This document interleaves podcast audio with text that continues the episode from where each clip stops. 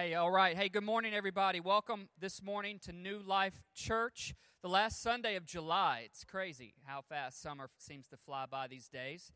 Um, well, we have been on a journey through the book of Colossians, through a letter that the Apostle Paul wrote, and a place he never visited, but a place that uh, was dear to his heart. He sent a lot of his ministry uh, comrades and um, ministers over to that place to to preach the gospel. And he wrote this letter, and we've been journeying through. It's four chapters, and uh, we started at the beginning of the month, and so we're going to be wrapping that up today.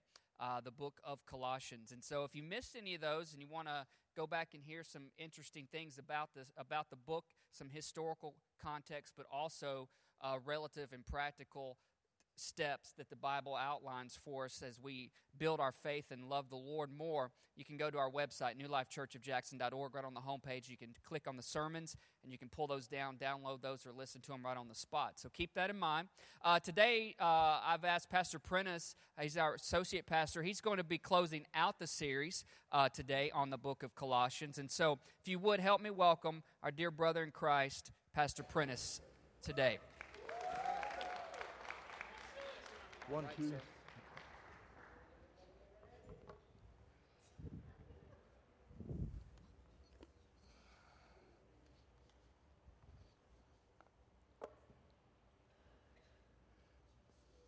Good morning. I'm going to do things backwards today. When I used to when I used to drive a school bus in St. Louis, the kids hated me. If they were bad, I would I re, would reverse uh, the drop off. Uh, that means nothing in an allegory or or anything in regard to y'all this morning, but uh, I'm I'm I'm tired. I want to pray for you, so I'm to pray for you first, and then I'm going to preach the word to you. I don't share. Let's just get that straight. I guess I, that's why I'm uh, of old school. Shared is differentiated because you have to agree when I share. If you preach, then you preach what God has you to preach and asks you to preach, requires you to preach, demands sometimes that you preach, that you preach no matter how you feel or no matter what you're going through. And I want to speak to you a little bit this morning when, as we go into this part of it, especially to those that have been in the church. You know, we sometimes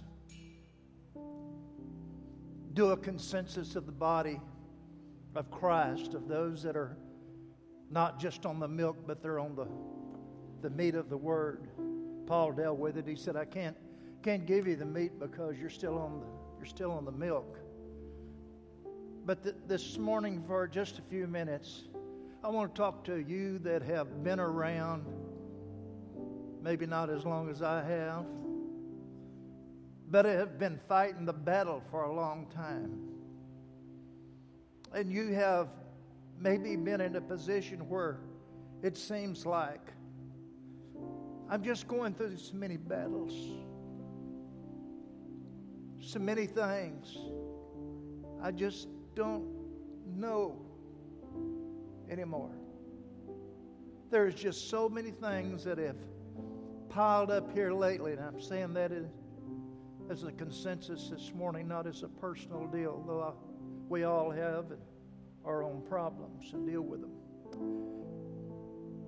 But the Lord already spoke to me at the beginning of the week and said there's going to be people here this morning that has fought the battles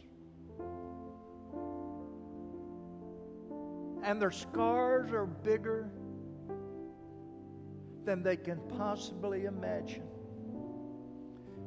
But the Lord tells me that every tear that you have shed on your bed and on your pillow at night, God has a record of it. He is not insensitive to the heartaches the problems, the physical stress, the emotional stress, family situations, job situations.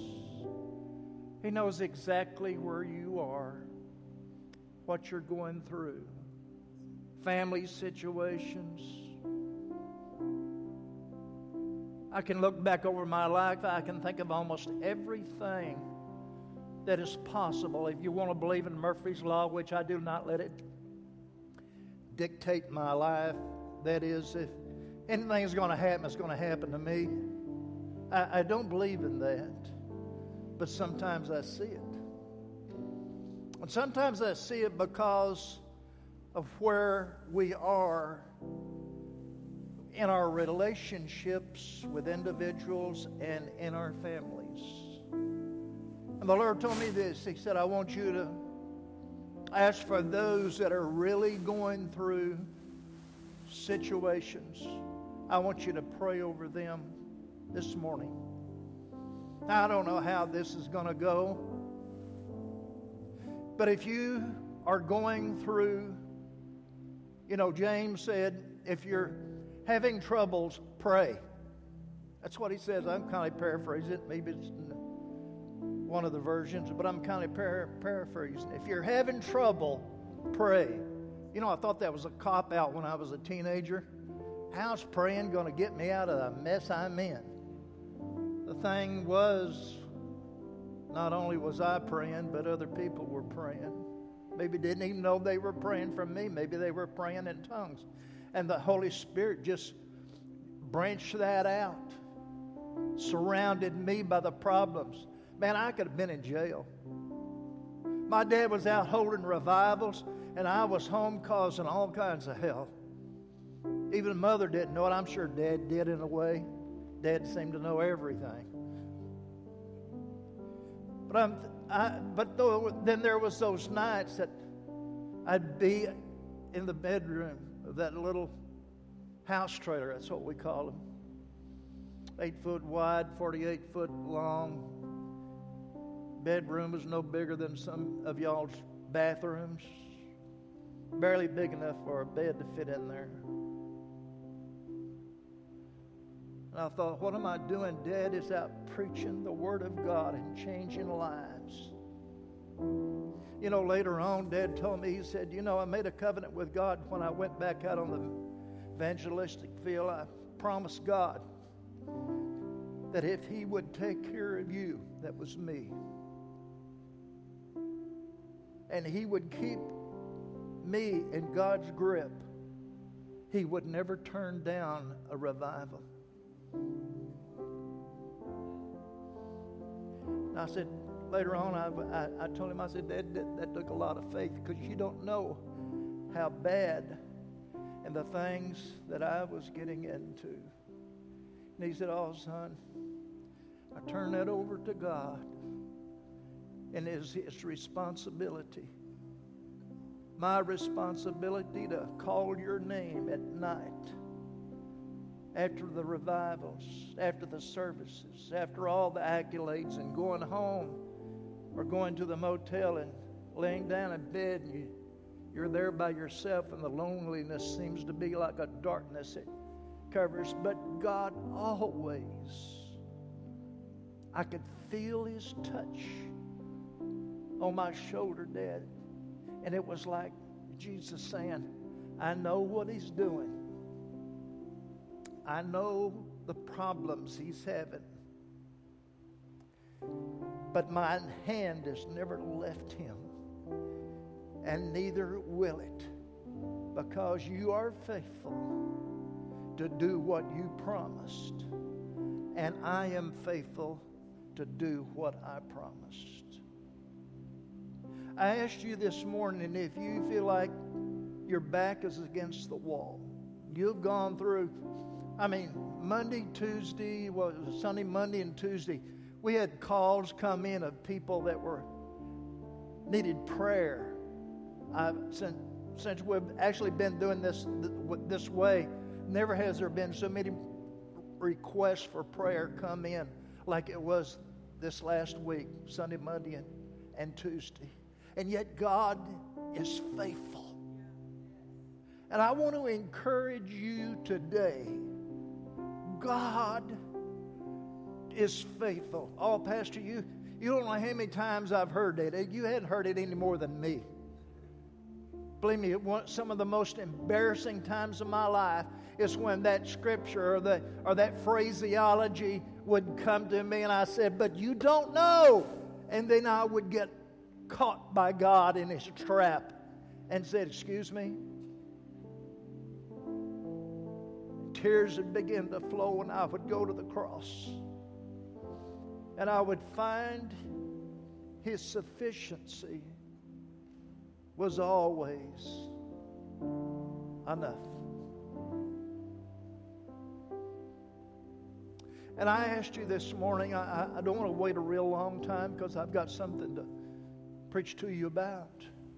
If you want prayer and you feel like this, what I have said, is spoke to your heart and drawed you this morning, I would like for you to just stand if you would and just come up here. I'm not going to pray for you all individually, but I'm going to pray for you as part of the body of Christ.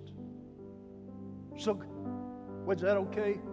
Would y'all come if, if you want special prayer this morning? If you need something from God, if this has touched your heart and this has touched your life, and there's a need in you that God wants to take care of. I feel very emotional today. I've got to watch it that I, I don't give in to my, my emotion in regard to that. But we have lost too many in the last two years on needless casualties of war.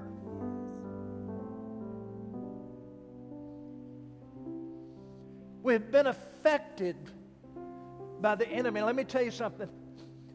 It's because, a lot of it is because of your calling of God upon your life. That God is wanting to direct your paths, and because of that, you've got a target on your back. And it's like you're saying, Here I am, Satan. Bring it on. And he does. But I'm here to tell you after 57 years in the ministry, I have found personally his sufficiency is sufficient for you. And Father God, you see these that has responded today. I believe you have already seen them before have even done anything this morning. But Lord, I just I just pray this morning that all of these situations that these your people are going through. First of all, Lord, I pray their faith will be strong. Lord, that they will straighten up in their posture before you and they would get a understanding that their eyes would be open that you have sufficiency that is sufficient for every situation in their life whether it's physical whether it has problems in their family whether it's a job situation whether it's a craving for more, Lord. Lord, I know, I, I know how it is in wanting more and feeling like I'm not, it's, it's something I'm doing that is hindering it. Something in my marriage, something in my relationships, something in my kids, or something in me as a parent, an adult. Lord, I pray that you will lift the despondent spirit that is in them in the name of Jesus.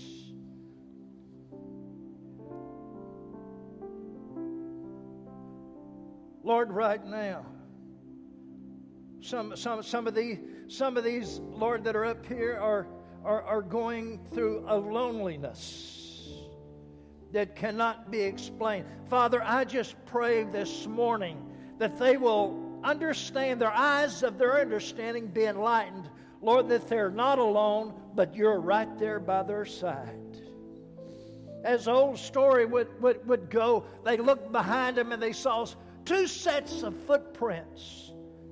One was theirs, and they would wonder whose footprints is that other one, and how that picture would explain it was Jesus all alone, all along, following behind them, and they didn't see it till they turned around and it was like their eyes were open. Lord, I pray for strength for these. Lord, they have been faithful. They have gone through things. They have worked for your kingdom. And today, Lord, the burden of this has reached a place where they need special help today. Father, I pray for them right now in the name of Jesus. Lord, that they would have strength because your word says, for those that has no strength that we're to ask, and you would give us strength. Lord, for those that have come to the water and it seemed like the water's gone, I pray, Lord, that you'll just water that stream right now.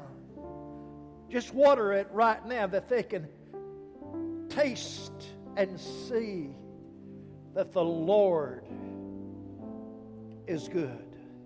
Someone said, but thinking that, Lord, I've done all this. I'm still working strong for you. I, but my strength, I just can't do what I want to do. As we'd say in Texas, our giddy up can't keep up with our want to. Lord, I just pray right now for a supernatural endowment of your power of your compassion. I can, I can hear I can hear somebody I can hear somebody thinking I've fought all these other fights. Why am I having such a problem with this? I just feel like the Lord would say son daughter it's me. It's all me. I'm sufficient for you. I am going to cause waters to flow down in streams that the river beds have been dry. Where there used to be flowers, God is going to cause flowers to reappear like it would be in a desert. And you see nothing but burnt ground, sages that are just brown, grass that is brown, not green. God is going to water your ground and cause it from changing from brown for burnt to green, the sign of life. I thank you right now. You that are up here, just take a deep breath. Just take a deep breath and, and breathe in, breathe in the breath of God this morning. Breathe in the, the breath of God this morning. Thank you, Jesus. Thank you, Jesus. Thank you, Jesus. Thank you, Jesus. Thank you, Jesus. Amen. Amen. Amen. Amen. It means you agree. Amen. Amen. Go sit down.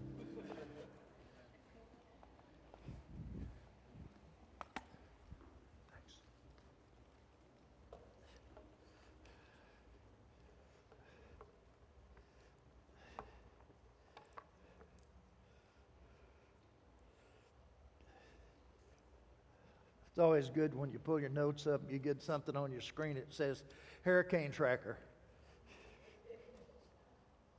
Oh, that's supposed to be funny. We've been in Colossians.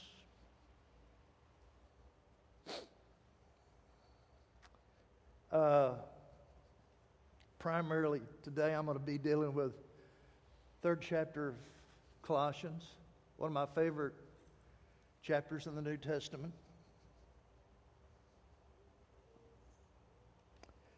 Uh, okay.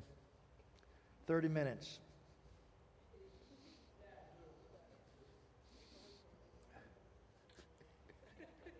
I heard that correct.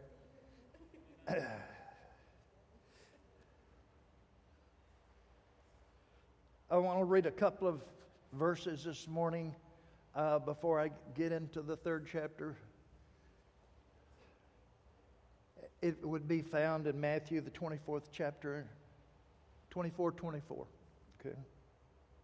And it would seem like on the surface that this is totally opposite than what third chapter of Colossians. Let me tell you something. This all flows together with it. Matthew, the 24th chapter, 24th verse. For false Christ and false prophets will rise and show great signs and wonders to deceive, if possible, even the elect. Next scripture is found in 1 Corinthians, third chapter, verse 8. You know, I forgot to put 1 Corinthians on mine here. Uh, 1 uh, Corinthians, third chapter, verse 18. Let no one deceive himself. If anyone among you seems to be wise in this age, let him become a fool that he may become wise. Two things we'll deal with is one of the things will be carnality, carnal things, which is of the flesh, is of the unregenerated man. In other words, he's not a Christian, he's just ungenerated. That's primarily what carnality means. Before, after the fall, we have become stripped of so many things spiritually because of the fall of man in Genesis.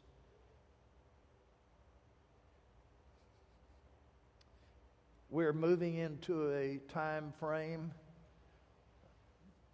Some theologians says it's the 11th hour and the 59th minute that we're moving in in regard to end time happenings. Now, I, I tell you this morning, there are things that are happening in the natural and in the spiritual that we have never seen before, we've never heard of. And because of that, a lot of people wants more of the consensus of what is being spoke in the churches. And Jesus never was too big on consensus which is specifically found in regard to Jesus' approach to the, disciples and who do first question was who does man say i am? Now that is a consensus. So if you've got 100 people how many of the 100 people uh, would say who jesus is? That's a consensus. Based on how many people are in agreement on a certain situation that's consensus. So Jesus' question to the disciples as a whole, what, what, what's y'all's consensus on who I, who I am? You know, and the answer was some of Jeremiah, some Elijah, you know, so forth and so forth. And then Jesus got, I say Pacific, but it's specific. It's not, anyway. And Peter said, you know, the most uneducated the, the one that always does things off the spur of the moment, Peter. You know, he's just a fisherman. Did you hear me, Wes? He's a fisherman, yeah. Somebody asked me about my shirt today. I said, I'm just going to jump in the water, and when I get out, all these fish are going to be are going to be on my shirt because it's all it's hooked. Anyway, so you, you, you have this deal that Peter speaks up, totally out in left field, what we call out in left field, and say, Well, you aren't the Christ, the Son of the living God. Now, all of his natural abilities did not bring him to that conclusion. I mean, you could see, you could see that he performed miracles, but historically the Bible has already said there's going to be people that's going to, that's going to come because Gamaliel said, even questioned and, and said, and by his answer at Sanhedrin court, uh, uh said, uh, so there's been a lot of people that have said that the, they are the Messiah. So it wasn't the signs and the wonders, but it was a revelation that his eyes was open. And Peter said, Thou art the Christ, the anointed one. That's what Christ means. The anointed one, the anointed Messiah. Thou art, thou art, okay, a Shakespearean language there, sorry. I don't know exactly what the New Living says in regard. Anyway, the, the deal is, he said, Thou art the Christ, the anointed one the Son of the living God. Jesus, I could just see, you know, if I was Jesus and I heard Peter say that, been different if some of those other guys would have said it. But Peter, you, nobody ever really expected a whole lot out of Peter. I mean, he was the, he was the brass one. He was, he was the one, you know, if it was in high school couple of years ago, I'd say he was the Noah of his day. Noah always got in trouble. I'm not talking about the biblical Noah. I always picked on Noah. And, but the thing is, this is the one nobody expected anything out of it. And Peter said, Thou art the Christ. You know, probably everybody just stood back and thought, Where did he come up with that? And Jesus just explained it. He said, Flesh and blood, natural abilities, natural understanding did not reveal this to you, give you the capacity to understand who I am. Thou art the Christ, the Son of the living God. And Jesus said, Flesh and blood did not reveal this to you, but, but my Father has revealed this to you.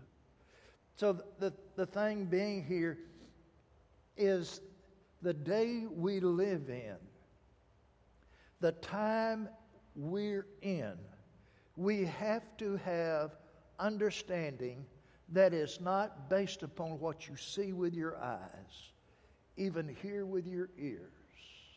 There has to be a revelation from God, an understanding from God that man does not have the abilities with his uh, five senses. It's got to be there. It's called spiritual insight or revelation. You say, well, was that needful? Is that something that pertains to every dispensation? Uh, does it apply just to Jesus' time on the earth? What about some of the older prophets? Does it apply to them? Well, I'm glad you asked that question. Corinthians, the third chapter, First Corinthians, third chapter, verse 18, says this Let no one deceive himself. If anyone among you seems to be wise in this age, that brings it down to an age. Okay? Some of you are young, one is older than me. Thanks, Charles, for another birthday today for you. uh, but it says, in this age, that is, uh, uh, according to the Greek, uh, uh, the age is a perpetual age. Another, another, it does. It's not. It's not adjusted on a curve by the the date that it happens. It is perpetual. If it's now, it's like Jesus. He's he's the same.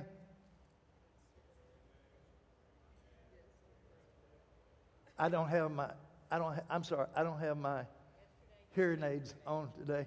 He's the same today and forever. So there's where the age is perpetual. In other words, he doesn't change. You got that?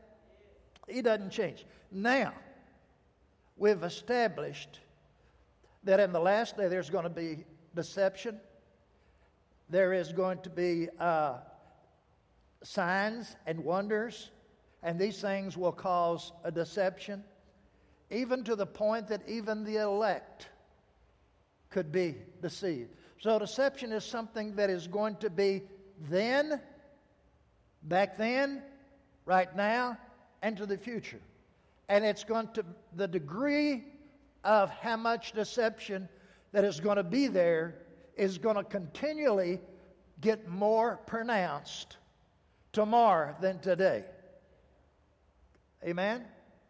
So, based on that fact, we have to have some things that are not going to change. We have to have some foundational things that are not going to be changed by age. Now, some of y'all, I'll, I'll, tell you, I remember what some of you looked like about 20 years ago, some of you a little bit longer, and I can see. I'm not going to look at Miss Haley, okay? Because she's already got it pointing her fingers at me. I'm, I'm saying age does change things. But is there something that does not change? Well, I'm glad you asked me that question because the things of God does not change. There was deception in the days of Jesus. There was deceptions in the days of Moses. Right? My research, and I, have gone over with, with a couple of you, in regard to magicians and magic that was so prominent even in Moses' time. And many people don't even know. They say the birthplace of magic was Egypt. The birthplace of it. So it wasn't unusual for Moses when he come into the temple to, to see the possibility that those magicians could do almost the same thing that he could do. They took their rods, they throwed them down, their staff, and it turned into a snake. Well, Moses, Moses did that. Ah, the key thing was Moses' snake was hungrier than the other ones. Moses' staff ate the other snakes up. Anyway, that just some stuff there. The, th- the thing is here in Colossians, the third chapter. Let's read a few verses, if you would. If then you were raised with Christ, what does that mean? I'm buried with Christ. Jesus uh, was, was baptized in water by John. Jesus came up out of the water. Our Holy Spirit spoke in the form of a dove. God's voice was not chirp, chirp, chirp that a dove does, but his voice came out and said, This is my beloved Son in whom I am well pleased. Okay, so that was the first death, burial. Resurrection came just a little bit later. So we see that Jesus was baptized in water. We see that on after the cross, they put him in the tomb. They prepared Jesus for burial, which followed death. Now, the thing being, was on the third day, God raised him up, put life back into him.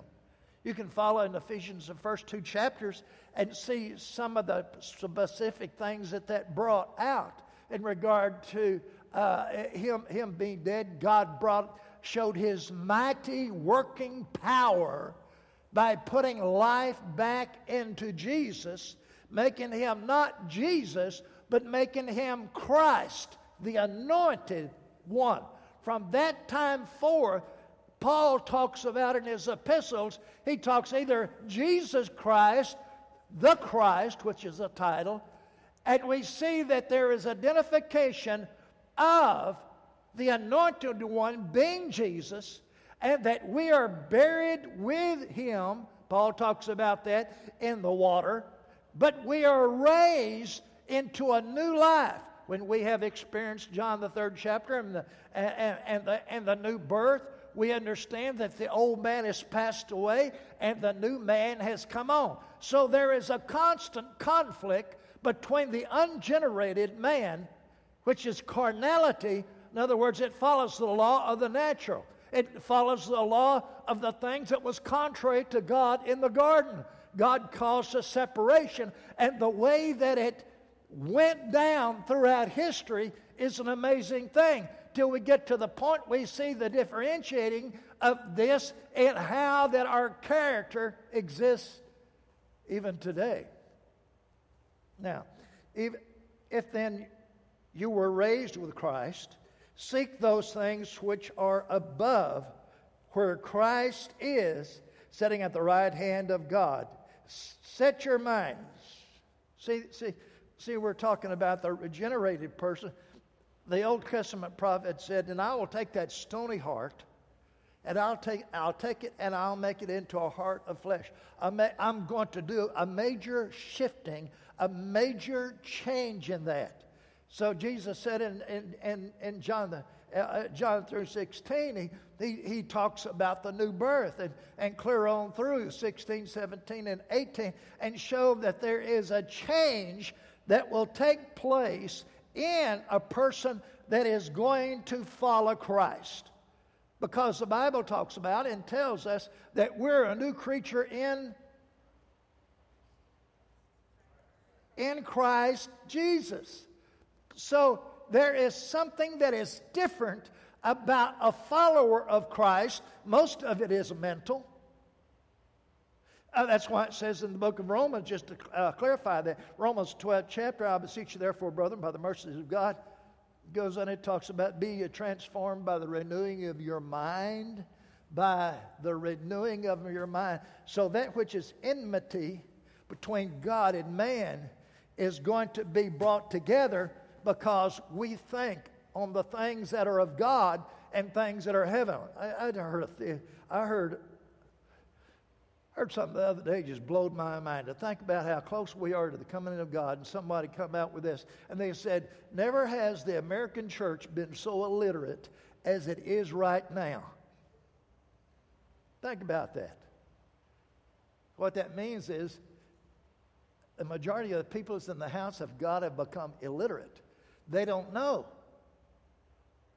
All they want is something instant. You know, they, they really want something instant. They don't want something that's going you're going to have to think about.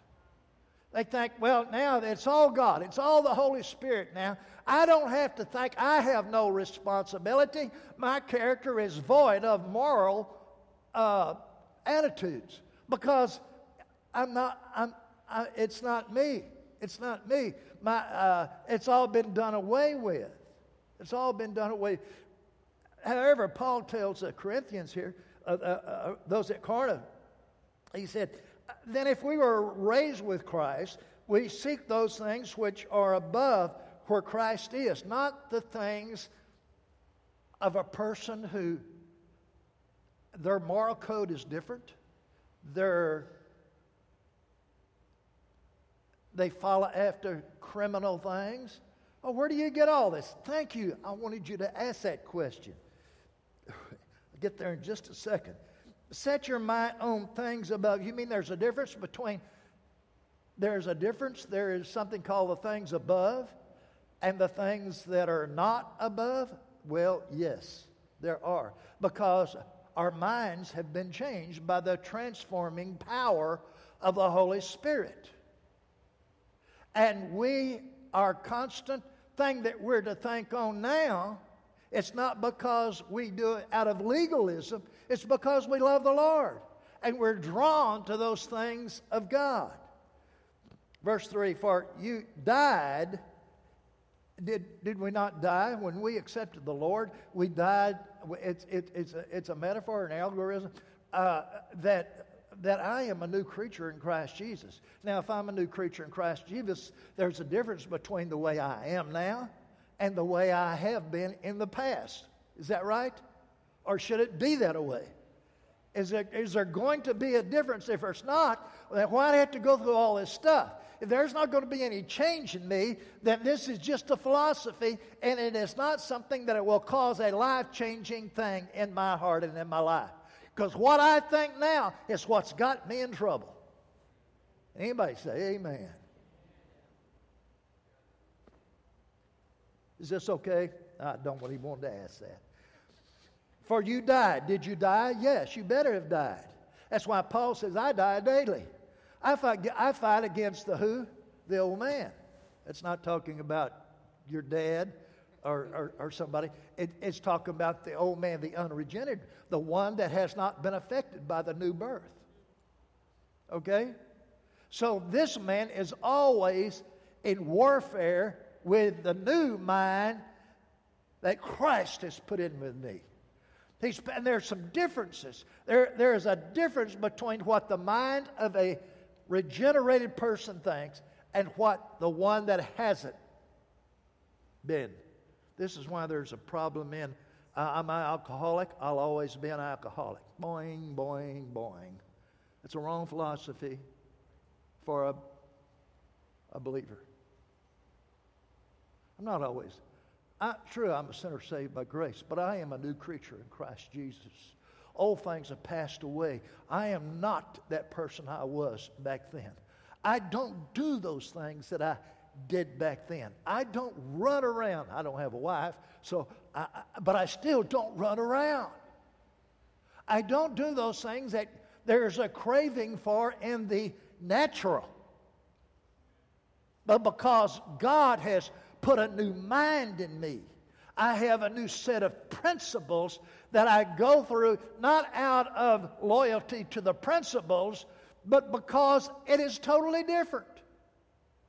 There is something that is different in there. Okay, verse 4. Uh, verse 3 For you died, and your life is what? Hidden with Christ in God. Go back 2,000 years before that. Bing! back there when Moses was telling the Moses, yeah, Moses was telling all the craftsmen said, okay, we're going to deal with the construction and the design of the holiest of holy. We're going we're, we're going to have all this stuff that when you go in, if you ever are able to go in, it's going to be amazing the gold that is on that. But what you're going to do, Moses, you tell those craftsmen, said, make you all of these design things, make them out of wood. What? Make them out of wood. You know, my question is did God tell him what, what he was going to do, or did he make him wait? You know, I think he made him wait. He said, make all these designs, make that, make the Ark of the Covenant, make it out of wood. Make the, make, make the candle deal, make it all out of wood. God, what are you doing? He gets it all done, and then I can just hear God, you know, Moses, come to my office. Moses gets up, you know, off the calf hide rug, gets up, goes into the place that God is. And he said, Yes, Lord. He said, You've been you've been very faithful. You, you, you've done a good job. All these designs are right up to the exact specifications that they're supposed to. Now, there's one other thing I want you to do. He said, Well, what is that? He said, All of this designed furniture that you have, made out of wood, not worth a whole lot except the artistic value of it. But what I want you to do, I want you to turn the furnace up. I want you to get gold, and I want you to overlay all of this stuff that is wood that decays, and I want you to overlay it with gold. Well, Lord, that will, that will make it heavy, that will make it weighty in value. He said, Yes, it will. So he takes us, a new convert a new person in the kingdom of God. We have no value other than the value God puts on us. And He overlays us with gold. Gold has always been identifiable with deity. Only the richest could have this. So He's, he's changed the value of who we once was, an old piece of rotten wood that is going to degenerate over a short period of time. And he overlays us with the most costly metal known at that time gold. Oh, wow, what a difference. I was an old chunk of was was a old chunk of coal. Now I'm a, now I'm a, a diamond. I'm a diamond in the rough. You know, there was a song or something like that 100 years ago. And, and, and, and so what has happened was we are molded after the visible part of who we were. But because when He changed us, He took something that was worthless and turned us into something that was so valuable, only a relative few could understand the transformation that took place. Now, don't you think that, that, piece of, that piece of furniture would not be placed in some old room off to the side, but all of a sudden would be brought into the very presence of one of the most used portions of their tent or their temples that could be. Come on now. That, see, that's what God has done. When, when we have been converted, when we have been transformed, all of a sudden we're transformed by the renewing of, of my mind. All these things I wanted to do, I don't do now because I realize the value of what God took me from, from an old piece of coal to something that has tremendous value. And now Paul is showing the difference between the thinking of the person that has no value, the piece of wood, to the thinking of the person whose value is thinking on a total different level. Oh, somebody's somebody get with it here. Come on now. I say that's what God. So, so we're talking about that which God has changed from that which was. On the that which was was we identify as carnal. It is the very, it is the very substance, the very little substance of value of what it was. And we say that that is what carn- carnal is. It is the very, is natural things. And God has taken that. The only way He can transform you onto a different level is through a spiritual transformation. Be not conformed to this world, but be you transformed by where, what's the very first thing that needs to be transformed? Our mind. How, how, do we think? What do we think? Do we think we're do we think we're just a sinner saved by grace? I remember the old testimonies that used to be uh, a couple hundred years ago, and they would get up and they would testify and they would say, "Oh, I was a sinner and I'm saved by grace." Yes, at one time you were, but God has put value on you that you did not have, you could not dig for, you could not even comprehend the change that would take place in you, my desires, my wants, all that stuff supposed to change. 12th chapter, verse 2, because this is your reasonable service. It's and, and the Greek, it's our reasonable worship. Our reasonable worship when we're worshiping God. Thank you, Lord. You've taken me from an old piece of coal to something of tremendous value that it, we can't even comprehend what the value of who I am now. Oh, somebody say amen. I'm doing a lot better preaching than you're doing it. Amen. And, uh, uh, defining carnal. Hmm. It's pertaining or characterized by the flesh or the body the ungenerated part, the one that hasn't been changed. Its passions, its appetites, its sensual carnal pleasures. Now, on verse now to, uh, to 5 is therefore put, put to death your members which are on the earth. That means the old man. What I want to do what, what is not what I want to do. If you want to get into what Paul said there, which is pure confusion, that which I want to do, I don't do, and that which I don't do, I do do. You know, you, you, you had to get a little bit beyond there. So, what the thing is there, therefore, put to death your members which are on the earth. Okay? Now, we're in verse 5. Okay? This is the things. I don't know if it's up there. Yep. Okay. Here's a list of the thing from this perspective. These this things that are listed are characterized by the old man. This is the way the ungenerated man thinks before he is transformed by the renewing of his mind. Okay, it's found in, in verse 5. Therefore, put to death your, mem- uh, your members which are on the earth. Then it goes through fornication, at sexual enmity, intimacy, okay, uncleanliness, which is there, there was a deal back in those days.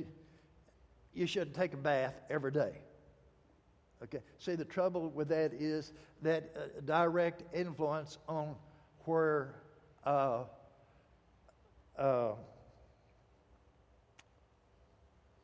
leprosy originally came from is the unsanitary means of not cleaning and taking care of you physically, your physical body.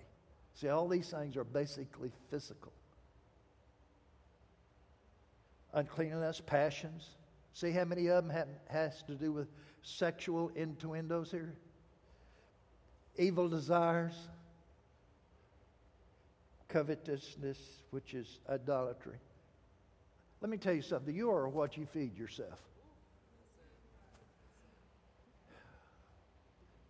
I mean, uh, you, can, you can be young, you can be old, and you can still have these desires. Let me, let me just bring the rubber down to the road, or the tire down to the road, whatever you want to call it. If, if all you do is going through your day and all you men can do is think about uh, that woman at home and you can't wait to get home and have relationships with her, maybe it's not your wife. Oh, you're meddling. No, I'm not. We're, we're having this problem more today than we've ever had before. Just look at all these guys that are being taken to court because of sexual advances done by these women who look like hookers.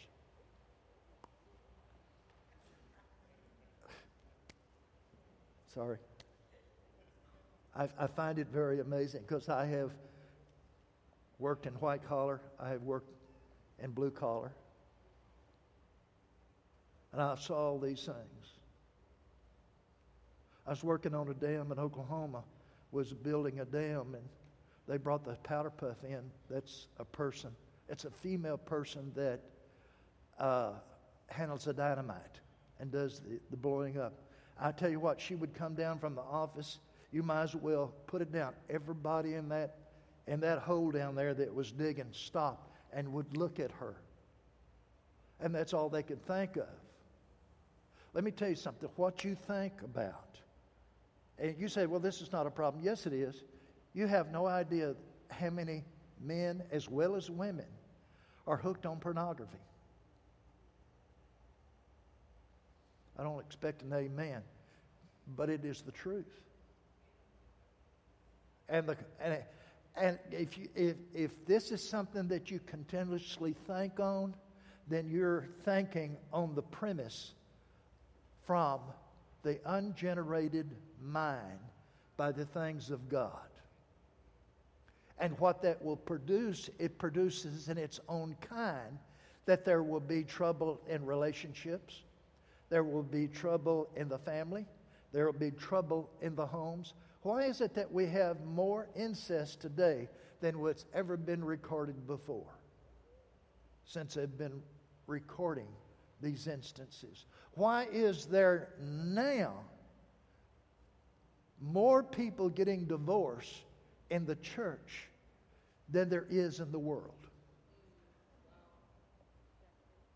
I remember when it was 50 50, and I thought, uh, there's got to be something wrong with this, uh, st- uh, this report that is out there.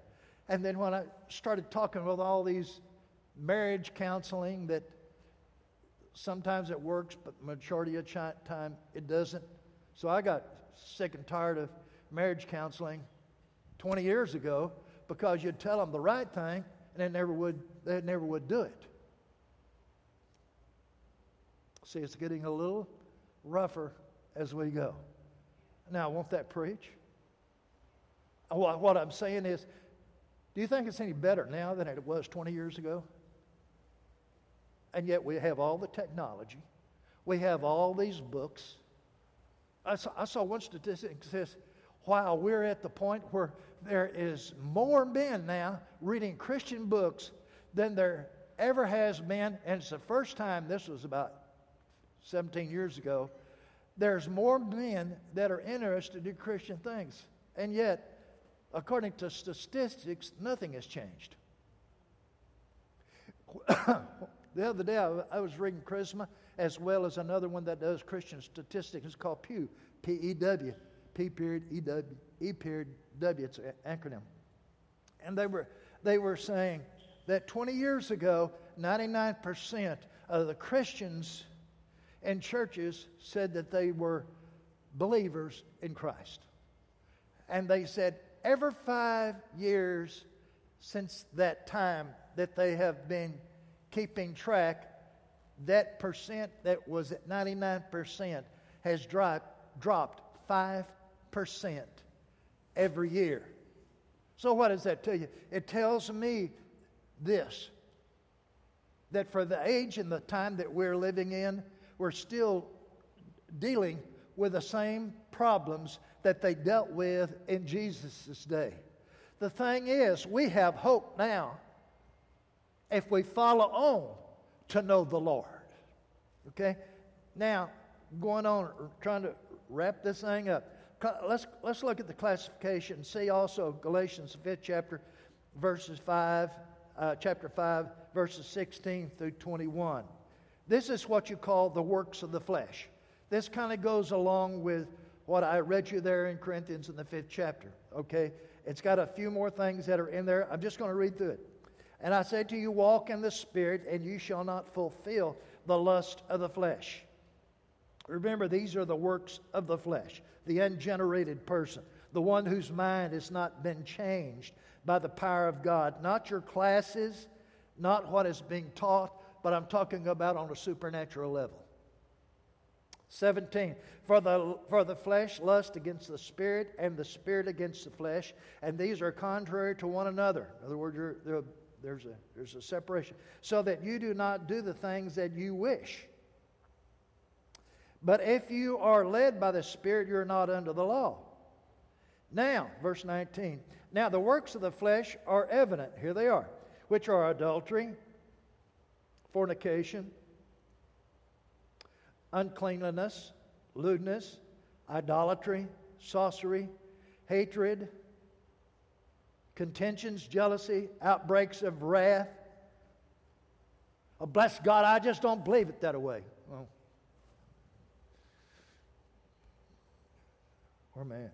Oh. Selfish ambitions, dissensions, heresies.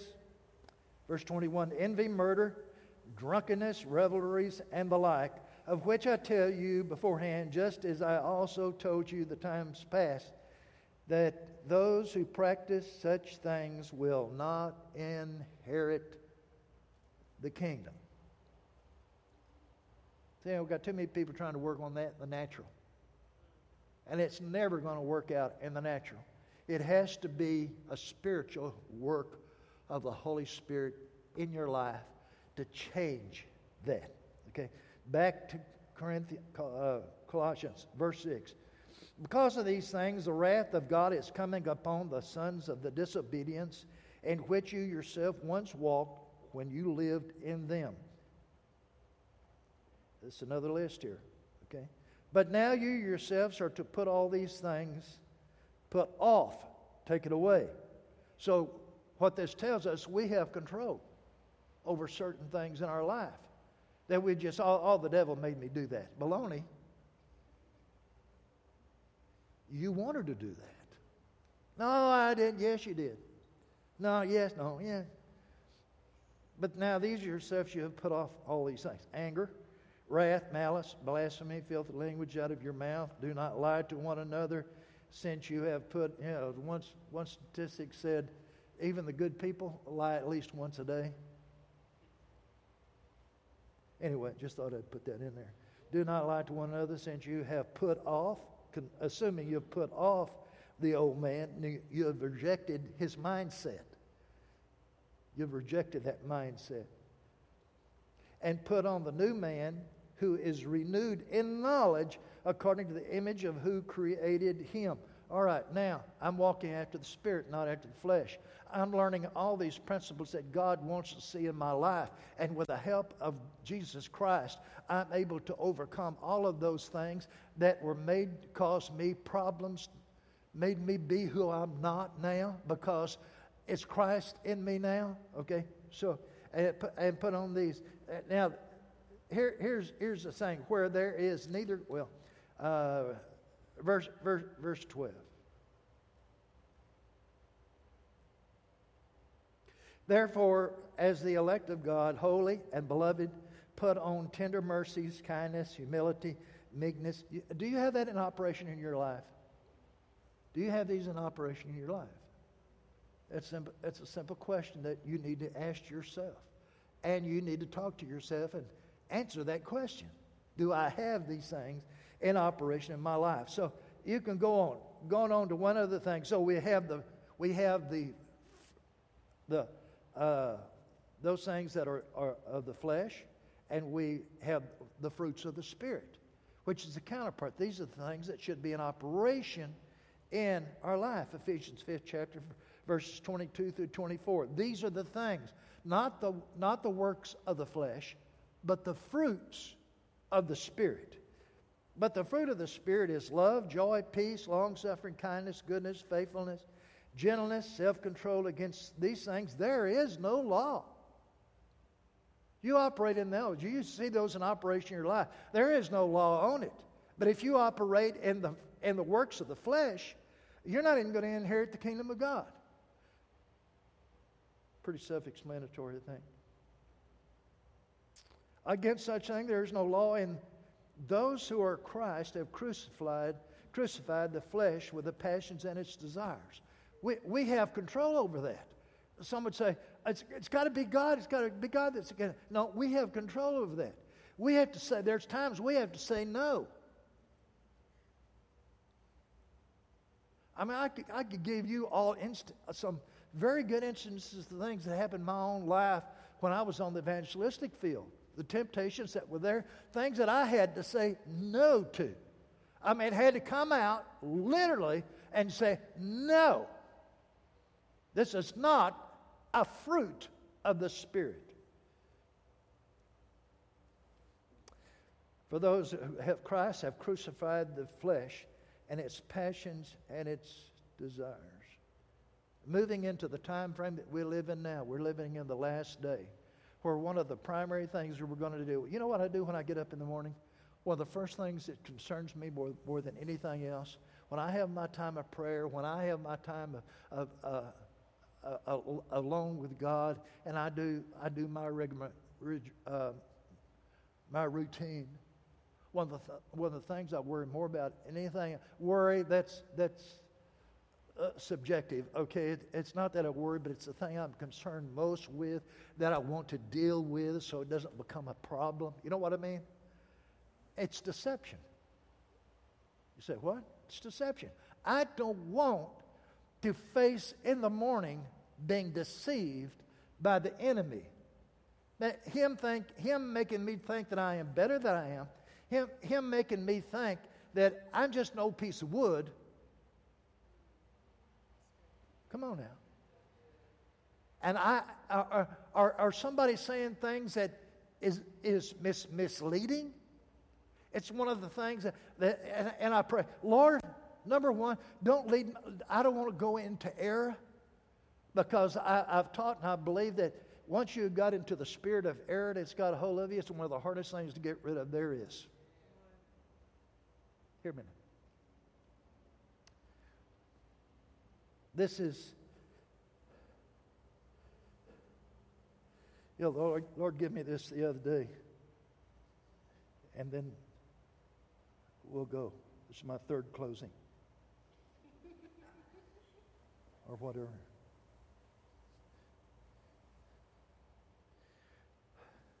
Don't ever make fun of somebody's conviction. I don't care what it is. Don't make fun of it. You know, if, if it goes from one extreme, it, that, that they wear their hair up on a bun and on top, their dresses goes all the way to their heel, on their shoes. Don't make fun of them. At least they got the guts to stand up and say no to it. That's conviction. Don't come against somebody's convictions. You pray for them. Come on now. I, I remember my, my, my first time in dealing with that.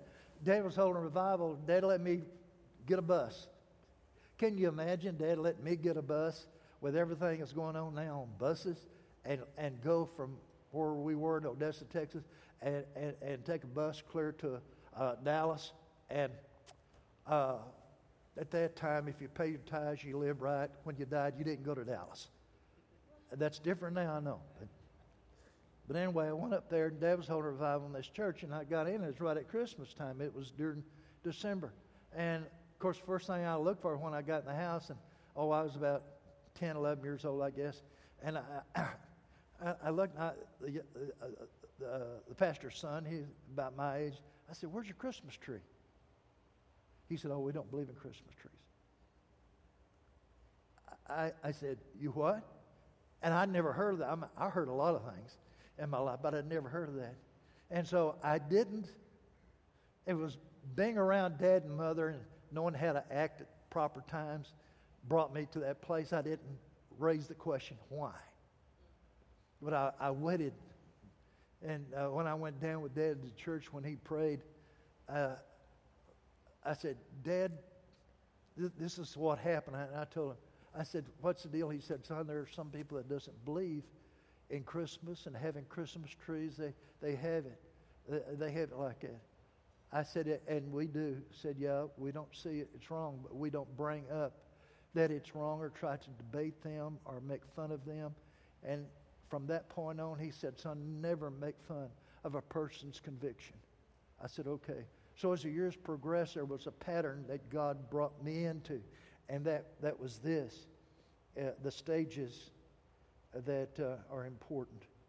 And that is, our convictions dictate our conscience. Our, our, our, our uh, what we deem our conscience is basically the, the things that we live by. It's the principles that we live by. So this, this conviction developed into a their conscious. In other words, what happens when all of a sudden you're going to do something, all of a sudden you don't feel right about it? Have you ever experienced that? You do something and you don't feel right about it. It's primarily been been given to you because it becomes a conviction, usually of your, of your parents. So you'll deal with that through almost all your life if it is something that is taught you. So my dad passed on, son, this is my conviction in regard to this. In other words, this is what I believe about this. And so you, you, you, you have your, you, you develop your, your convictions, then your conscience. Your conscience will, te- will always speak to you if you've got, especially if you've got a godly mother and dad. And they put those into you, son, it's wrong to steal, it's wrong to do these works of the flesh basically that the Bible tells us what we're not to do and deals with not so much that as to deal what we are to deal with, what should be seen in our life. So that conviction imprints our conscience and tells us something's wrong with this. You ever had it? You couldn't make up your mind exactly what it was, but it seemed wrong. I mean, that day I was out there and I was busting out headlights on cars. I was dealing with my conscience. I know that this is wrong. And if I thought more about it, I'm going to get in trouble. I wasn't worried about the cops, I was worried about Dad. I said, He's praying for me right now. God is showing him what I'm doing. So it come out of it went it went from it went from oh I hate these things. Okay. Okay. It went from conviction to conscious to character. My character is not based on the works of the flesh. Come on now. Uh, my, my conscience produces character within you. I never, I never, I, I was, I was at Bible school and I was writing this girl. I kind of liked. And I, we were discussing some spiritual philosophy things. And, and, she, and she wrote me back. I never, I never will forget it. I don't.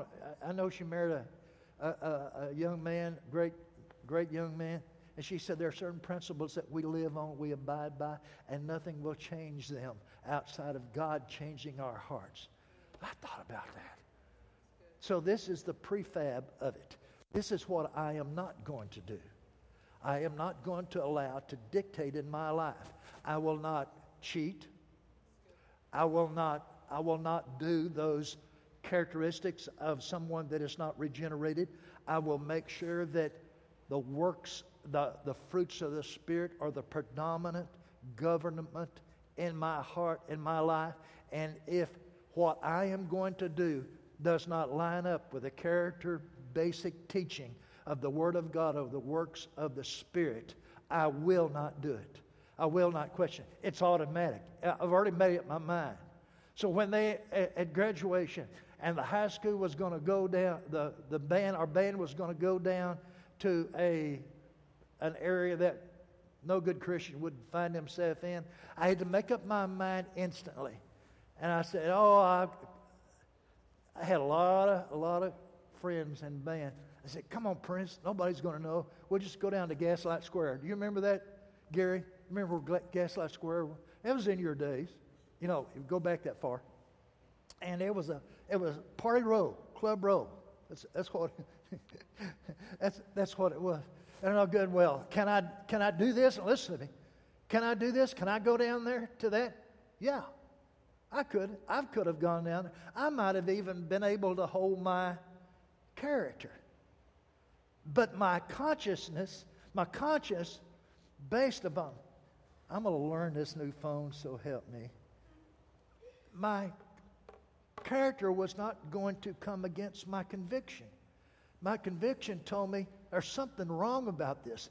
I may not be able to figure it out in the natural. I just know that something down in me tells me that there's something wrong about it. Now, have I already made up my mind? Am I going to go against my conviction? Is my conviction going to take me through this? And I, I, I thought, I can go down there. Maybe there's a possibility Dad wouldn't know it. After all, I'm, I'm 16, 17 years old, something in there. I, I'm almost an adult. And can I go down there? Number one, yes, I can go down there. I can make my own decision of that. But I had a, I had a conviction. I've been taught that it was wrong. Then it changed my character. And I heard my best friend, he's not going to go with us. Soon as I, soon as I said that, I said, guys, I'm going home. Ain't anybody can go home. We're going to go down there and party. I said, you're old enough. You're a senior. I said, I know. They left. I went home, walked in the door that night. Man, I, I was so emotional. I was so aggravated. I was dealing all the way home. Why have I got this fear of doing something against my conviction. Is it my conviction? Were they wrong putting this kind of conviction on a teenager? Let me tell you something. You're going to find yourself in situations you can do whatever you want to do. But you've got to have some principles. You've got to have some things that is an absolute. And there is only one way you get that, and that's in the Word of God and the fruits of the Spirit and not the things of the flesh. One last scripture to end this thing on a positive note. Got news for you. The Baptists are already down there and they've already ate all the food. Colossians, the first chapter, verse 27. To them God willed to make known what are the riches of the glory of this mystery among the Gentiles, which is Christ in you, the hope of glory. If Christ is in you, he becomes your conviction. He becomes your consciousness. He becomes your character. And if He is in you, there is more for you than those that are against you. You may feel like you're the blunt of every joke. You may feel like sometimes everybody else seems to think that they're right. But God has got a calling for you on your life that tells you, I'm going to do what is going to be beneficial to the kingdom of God. I'm not in this for the short term, I'm in this for the long term.